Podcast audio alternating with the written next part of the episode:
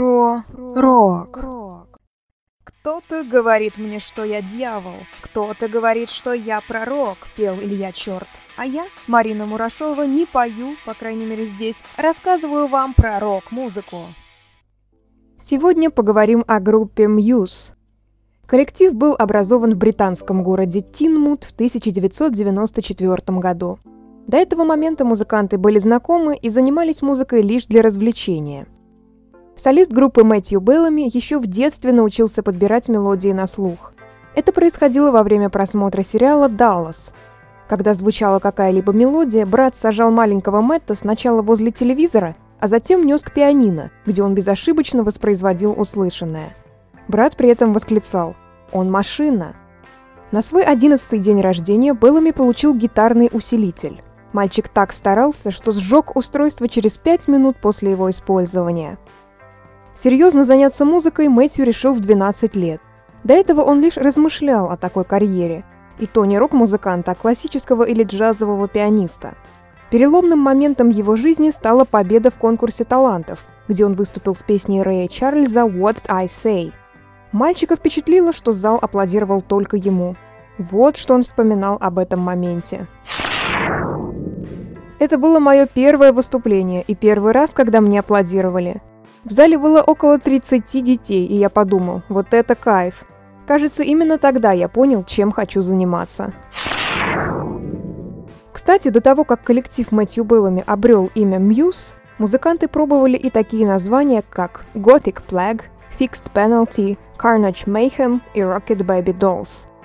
Дебютный альбом группы под названием Showbiz был выпущен в 1999 году – к тому моменту у них уже было более 80 песен, но для альбома надо было выбрать только самые лучшие.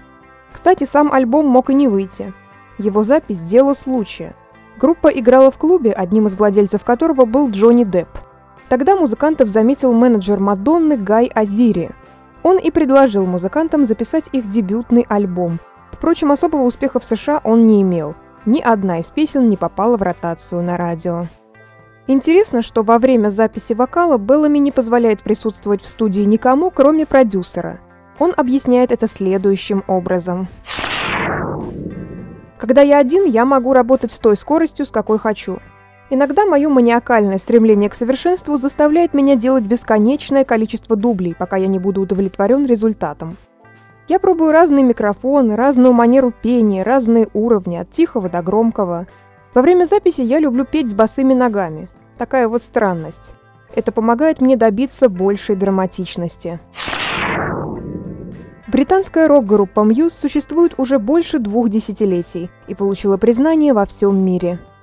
Коллектив имеет множество наград и достижений. Так, например, в декабре 2009 года в Ватикане был опубликован список музыкальных композиций, способных достучаться до сердец благожелательных людей – в этот хит-парад наряду с Моцартом и диском самого папы римского Бенедикта XVI попала и группа Muse с композицией Uprising.